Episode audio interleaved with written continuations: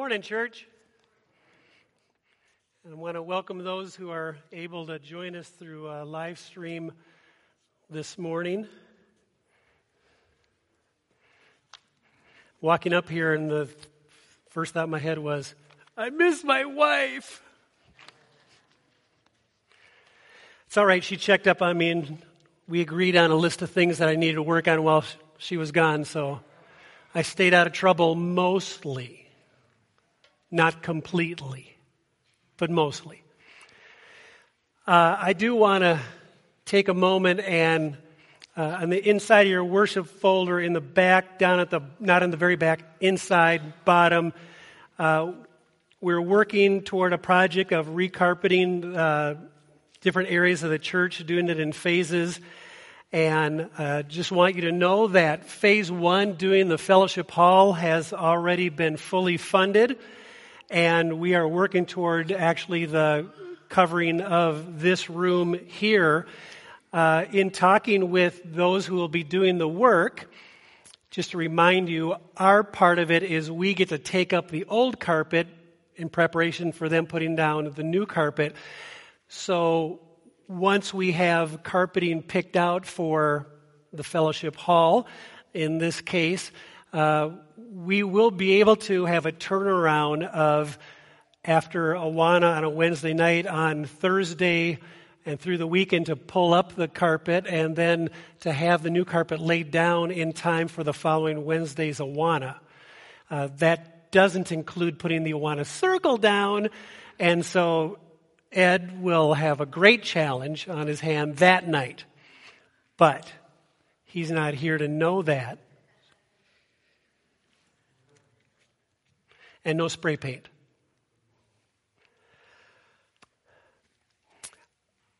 I want to give a mm, uh, uh, invitation to young people. I was going to say up through middle school, but if, if this is a motivation for you for a high schooler, uh, this idea was given to me last week after I had great success in motivating a couple of young guys to take sermon notes. That there was a time, I'm not, I didn't hear which pastor did this, but I love the idea uh, of if you take notes for a certain amount of time, let's go for you know a couple of months or so, and uh, get them back to me, we will have a pizza bash. So here's kind of what I would like you to do, though. Not just take the notes and like put them in my mailbox, because that won't really help you. My goal is to help you. If you take some notes and that afternoon you have a conversation with your parents about the sermon and they sign off on that and then turn that in, because if you, as you talk it out loud, as you process it, it makes it a little bit more, helps it go a little bit deeper into applying it. And I know maybe some college students are like, can I have some pizza?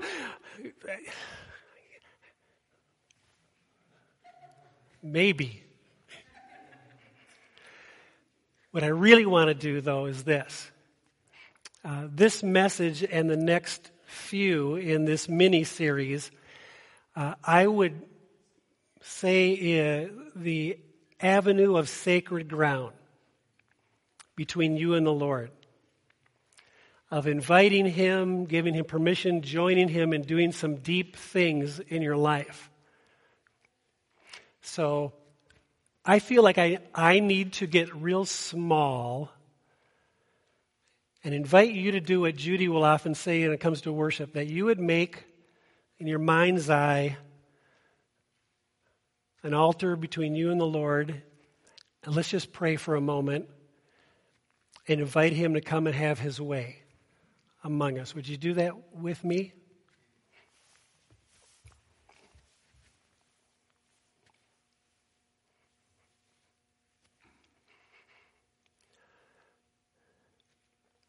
Father, no words can be spoken in the power of man that can touch the human heart, touch the soul. Unless it's energized and empowered and anointed by your Spirit, this really will be to a great degree, a waste of time. Even as we studied in Sunday school today, to, to simply study the Word without hearing from your spirit and understanding where you are taking us and speaking to us is just an academic exercise at best. I pray that it would not be that for any of us here or any of us who watching this online.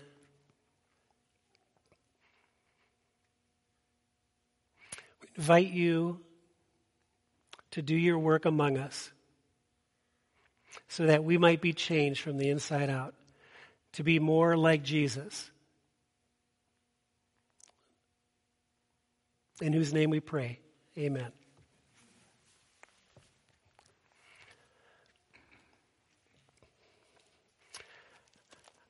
James chapter 4, verses 7 through 10, if you would follow along with me. James 4, 7 through 10. Submit yourselves then to God, resist the devil, and he will flee from you. Come near to God, and he will come near to you. Wash your hands, you sinners, and purify your hearts, you double minded. Grieve, mourn, and wail. Change your laughter to mourning and your joy to gloom. Humble yourselves before the Lord, and he will lift you up. Now, to fully understand those words and their application to our lives, we need to begin by understanding the context that they're found in. And that context is found in verse 1 of this chapter, which we looked at last week. In that study, we were introduced by James to a concept that I would term the jealous love of God. And Jed, I don't know if it's loud out there for everybody, but for me, I hear an echoing. If it's okay for you guys, then I will just keep going. If it's a little loud, maybe turn me down just a little bit. Thank you. Because I'm just getting distracted in my head and I can't help you.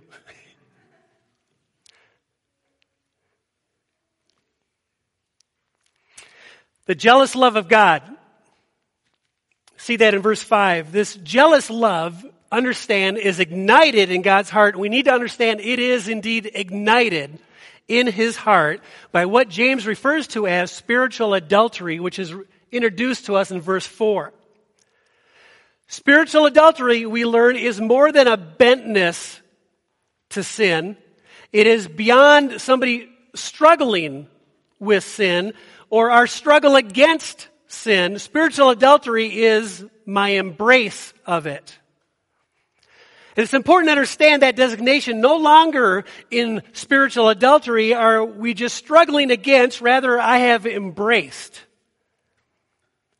You've embraced not only the behavior, but you've embraced literally the earth. Whatever that area in your life is, you're looking to suck the life out of that thing. You're hoping to get something from it that God is the only one intended to give. Now, we will always, on this side of heaven, struggle with being pulled toward or bending to the earth to find some source of life. We're all going to battle with that. But this is beyond struggle with or a struggle against. We're always going to be bent, but when we go to spiritual adultery, it's we have embraced it. There is an attachment to. We have decided to go there for life. And from that position, we learned last week that we enter into a conflict. According to James 4, 1 through 6, that conflict, three levels. I battle a rage within me. I battle myself. I battle with others in how it impacts relationships. And I battle, I enter into a conflict with God. Verse 4. James says, don't you know that your friendship with the world, the embrace of the world, not a struggle, but with a friendship is hatred or hostility toward God. The question is, why is my embrace of sin considered a hostile act toward God? We went over this before, but it bears repeating. You see, even in our spiritual adultery, God is not hostile toward us. He's not hostile toward me. However, our, adu- our adultery is hostility toward Him. Remember, we came not to, not only to a king, but we came to the king. We came not only to a savior, we came to the savior. We came not to just a really good deal of amazing grace. We came to a really good deal. Amazing grace. But in addition to those things, when we came to God through Christ, we came to a groom and we are his bride. We got more when we came into faith in Christ than a ticket to heaven when I die. We got a marriage. And whether you understand that or not, you need to know that you entered into a covenant relationship. It's more than a promise, a love relationship. It is a marriage. He's the groom. I am, we are the bride of Christ. And as the bride of Christ, the Spirit of God says to the bride, I will not share you with another. I will not share you with another. In our spiritual adultery, God is not hostile toward us. Rather, our adultery is hostile, a hostile act toward Him. But please know this while God is not hostile toward his bride, he is jealous. Verse 5, and we talked about the jealous love of God, saying how he will oppose us. Verse 6, in everything we do, in every step we take to try to get life in something other than him. My question is this. Even when believers beyond bentness, embrace the world, God calls it adultery, can you, from that grievous sin, recover? Not just sleeping in the basement spiritually, but really recover. To return all the joy, to return to all the passion, to return to all the intimacy and all the fullness of the marriage that God intends for us that He intends for us to experience and enjoy? Well, the answer to that question, gratefully, is yes. And the reason to that answer being yes is no surprise grace. Grace. However, the road to that grace that recovers intimacy with God must begin with one singular step repentance. The process of that repentance is often painful, rarely quick. And in a culture like ours that is always looking for quick fixes, always looking for easy answers, always looking for the proverbial magic wand, we need to understand that real repentance is often a process. To change my mind from something that I have embraced, to change my mind from something that I have said, that is life, to break the embrace, to turn around back to the open arms of Christ. There is, I believe, in dealing with both physical and spiritual adultery, what I would refer to as the road to recovery. And James 1, I believe, in verses 7 through 10, maps out that road for us. Even the, the seven components, a chart, a course, they reveal the ingredients, if you will. They show the way to authentic recovery from spiritual adultery. Now, I've already read the passage, so let me just give them to you in bullet points. Submit to God, resist the devil, reject the devil, Draw near to God, cleanse your hands, purify your hearts, grieve and mourn, humble yourself. One of the things that occurs to me about that list or those steps that James gives, that this, these markers on this road to recovery, what occurs to me is this. You don't do all of that in one day. Let me say it this way. All of those things don't fully happen. They're not fully implemented in your life, in your spirit, in one trip after a service to ask for prayer. Here's why. Because when you begin this process of recovery, when you begin this process of repentance into real healing, you and I are not even aware of all the ways that we are double minded. I'm just picking that out of the end of verse 8. Purify your hearts, you double minded. You know what? The first day that you and I repent of being double minded, uh, when, when I first realized, you know, I've been trying to live in two worlds. I'm trying to do the Christian thing, but I have my foot over here as well.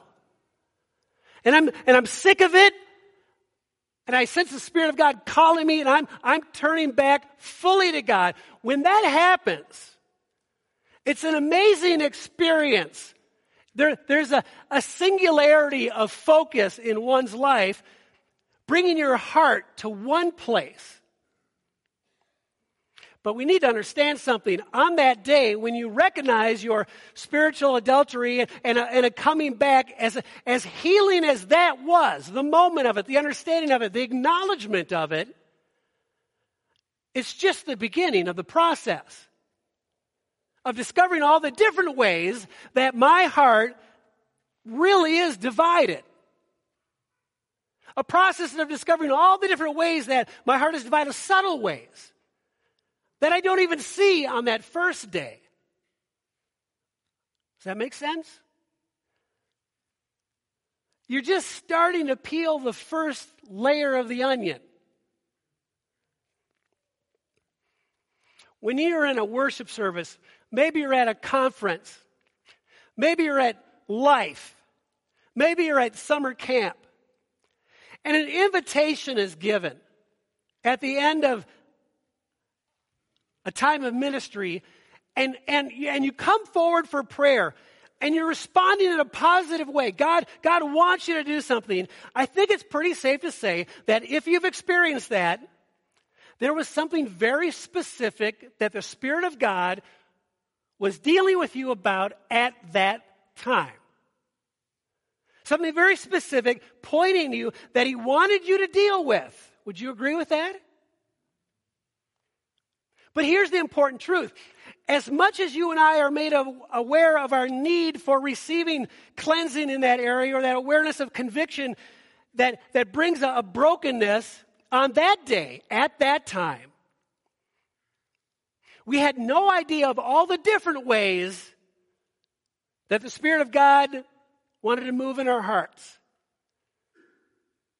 and to change us. In fact, we weren't even aware of all the different ways that I had ties to this and ties to that.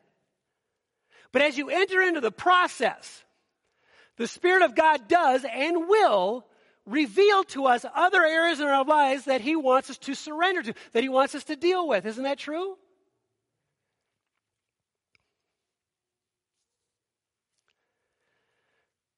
Let me take it back to some familiar, some familiar territory just before we move on. Ephesians 1 through 3. This is who you are in Christ. You are, your hands are cleansed. You have been purified. You have been forgiven. Ephesians 4 through 6, I need to live that out. And if we're honest, though I my hands are pure, I get my hands in all sorts of stuff, don't I? As I'm living this life. Things that he doesn't want my hands to be a part of.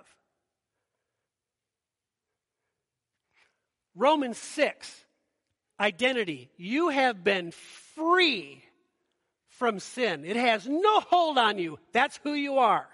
Romans 7. Why don't I live that? Why do I struggle with it? And I don't, and I do. Romans 8. Walking by, living in the fullness of the Spirit. Romans 12, 1 and 2. Be transformed by the renewing, by the changing of your mind. To realize it's not okay that I do this. And Paul already addressed it. Heaven forbid that, oh, because I'm forgiven, I can do anything I want. Paul says that is absolutely ridiculous.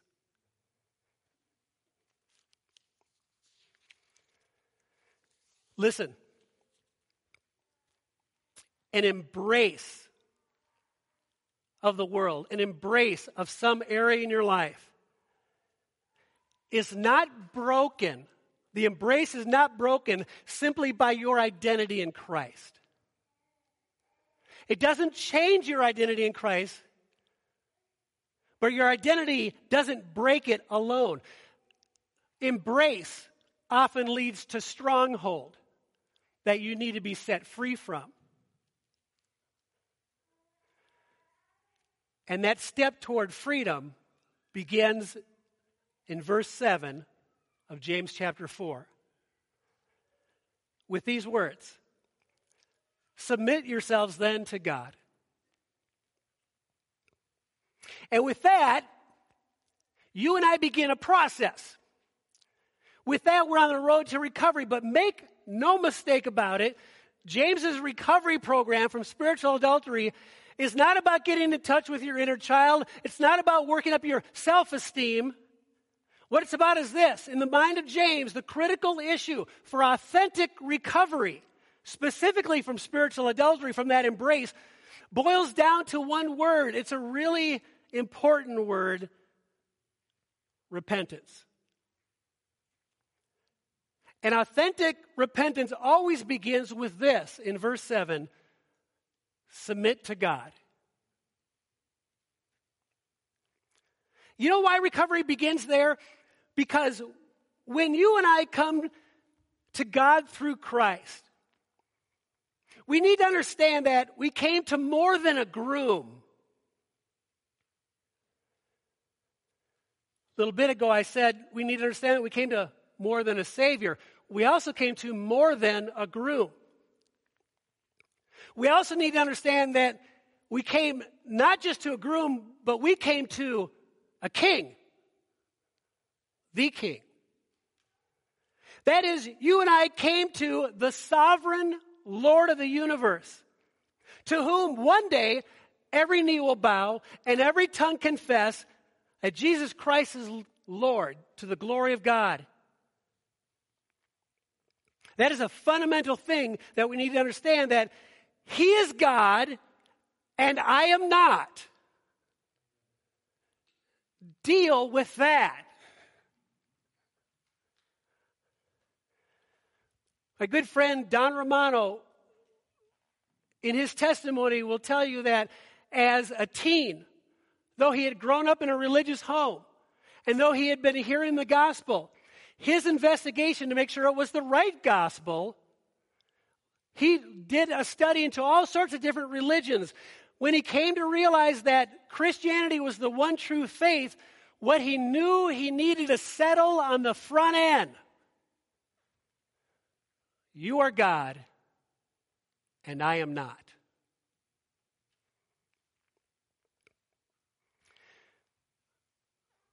When you do deal with that and receive that fact, then the road to recovery begins.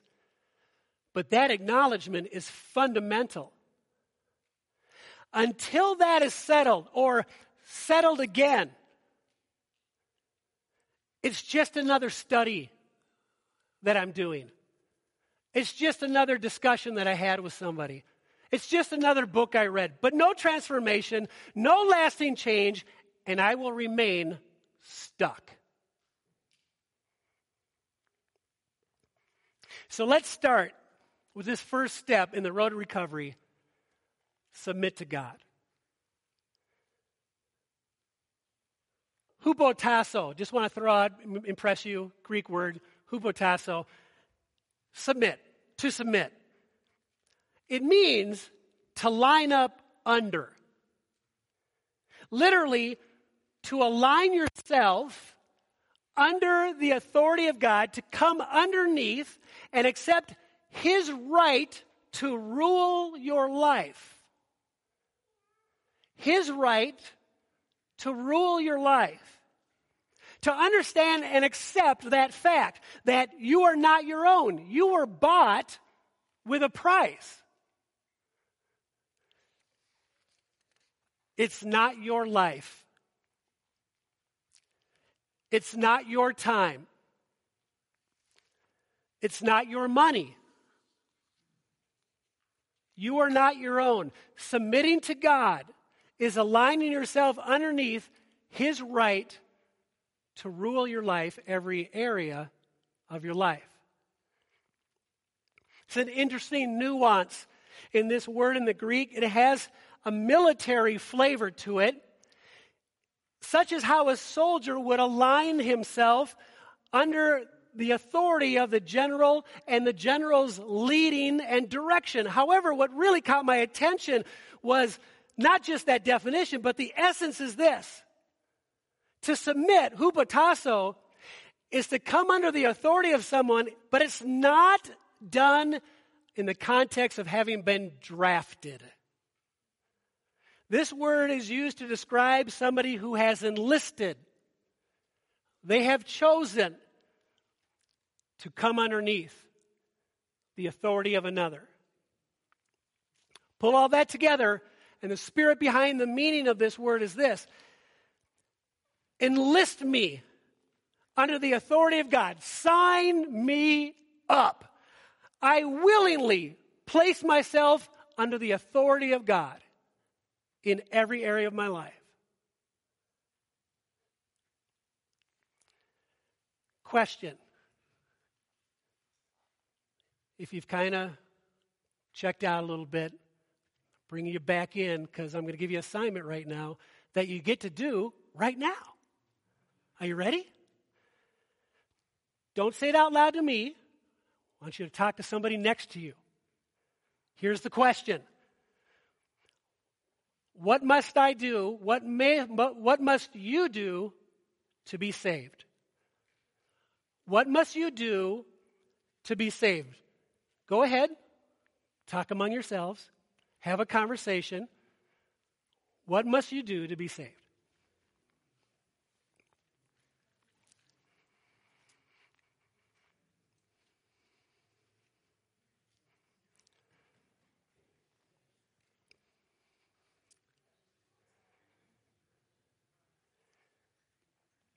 Here we go. What must I do to come into a right relationship with God through Christ? The answer believe, confess, receive, and accept Jesus Christ as your Savior. Obviously, each one of those things need to be explained. Believe Jesus Christ is who He said He was and is confess my shortcomings, my sin, received his gift of grace, of eternal life, his gift of forgiveness, and accept Jesus Christ as my Savior. But I want to add something to the list of what it means to come to a saving faith in Christ because while we do need to believe and confess and receive and accept, we also need to submit to God. To align myself under the authority of God, to accept His rule.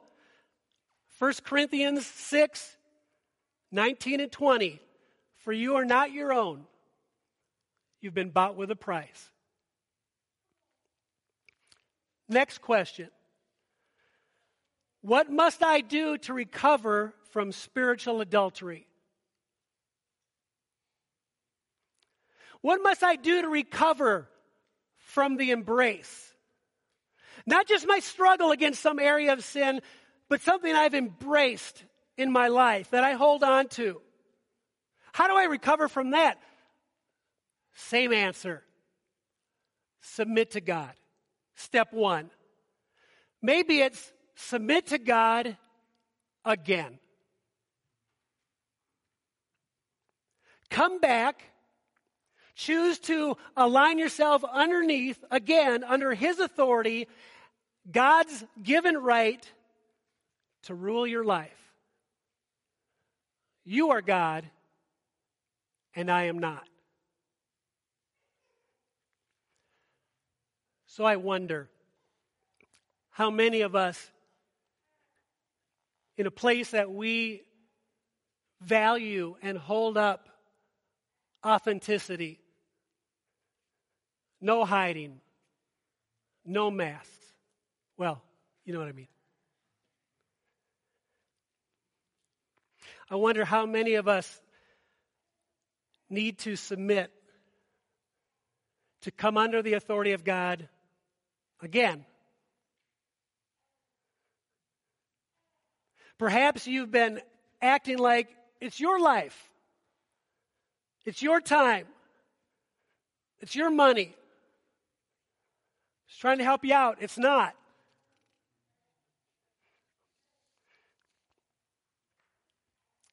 Some people in my life, I know they have a really strong will. In some cases in their life, in some places in their life, it is a real strength to persevere.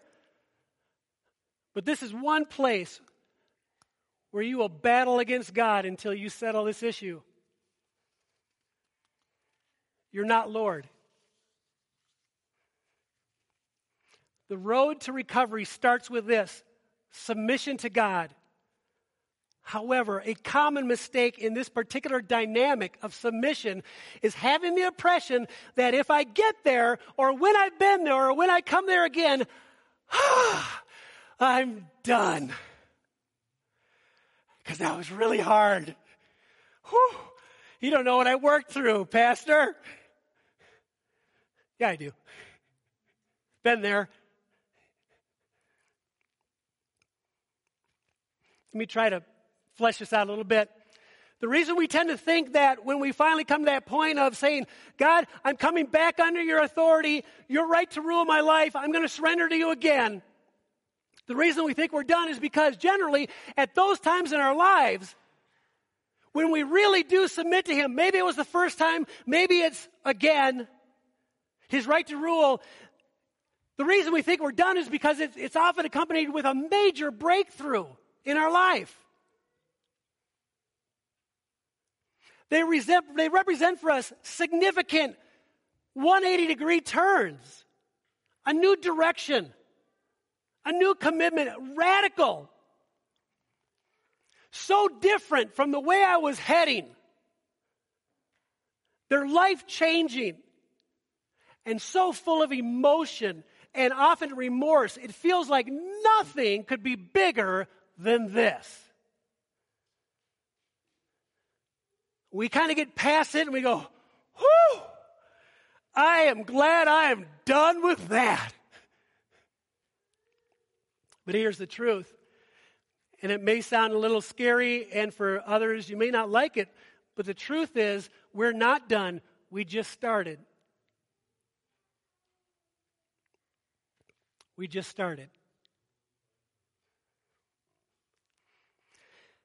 It's not unlike recovering from physical adultery. The day that you decided, you know, I'm sick of this relationship. I'm tired of the pain it's causing me and those around me. I'm leaving this. I'm going back home. And at that point in time, there's this radical change of behavior, tremendous remorse, lots of tears, radical. And, and, and in the first few months, perhaps a number of years that you've thought, I'm going to see my family restored. And, and you come together and, and, and there's this big hug and there's tears and there's, I'm glad you're back. Overwhelming, draining. And while running the gamut of emotions, whoo, I'm done. No. You're just starting.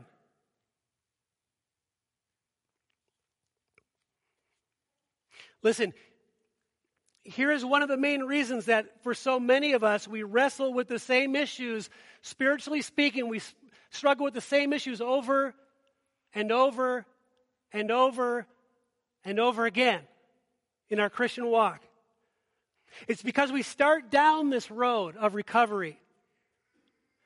But just when we've barely started, we quit.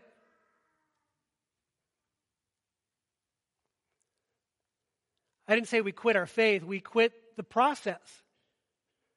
And because we quit, we don't enter into true freedom. We don't find this renewed relationship with God and with other people, nor do we experience all the joy and passion and intimacy and all the fullness of our spiritual life that God intends for us. There's no transformation. There's no freedom. Instead, we find ourselves all too often stuck. Sleeping in the proverbial spiritual basement.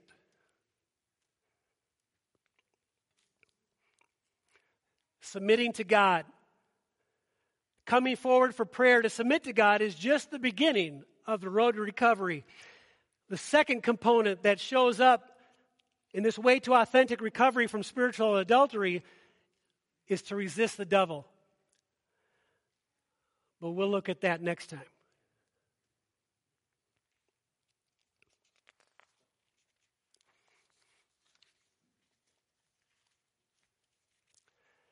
How do you apply that? I have no idea. Be easy to give an altar call. Be really hard to respond to it. It'd be really hard. Because one of the things, hurdles we'd all have to get past is, ooh, everyone's going to see me and know that I need to do this again.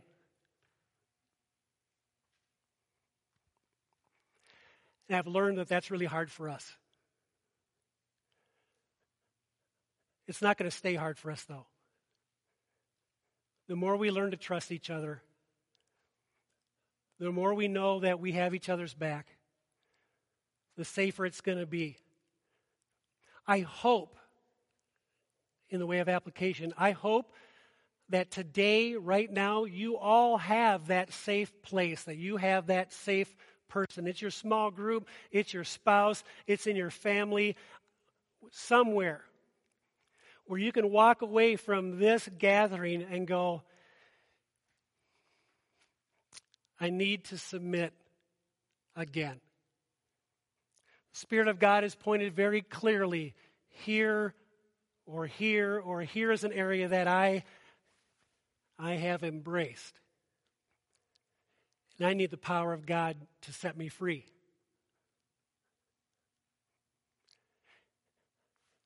My embrace doesn't cause God to love me any less. I don't need to earn his forgiveness back. He is jealous for me and is there with open arms.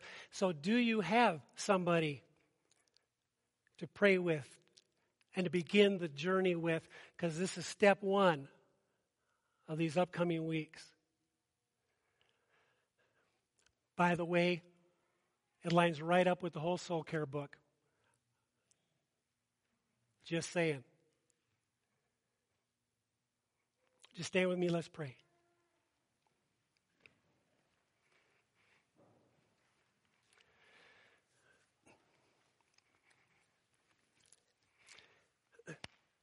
Father, here's how I want to pray for my brothers and sisters this morning that you would give us courage and strength to step toward you as you're calling us to step toward you. But two, I pray in Jesus' name that as you lay people on our hearts, even right now, people on our hearts right now that are in our lives that are stuck, that we would begin praying for them so that your spirit would open their eyes to their need again to submit to the authority of God. No conversation that I have with them will make that happen. You need to open up their hearts. So call us, cause us to pray for one another, to pray for our friends, our loved ones, and be ready for the conversation that you'll bring. I pray in Jesus' name. Amen. God bless.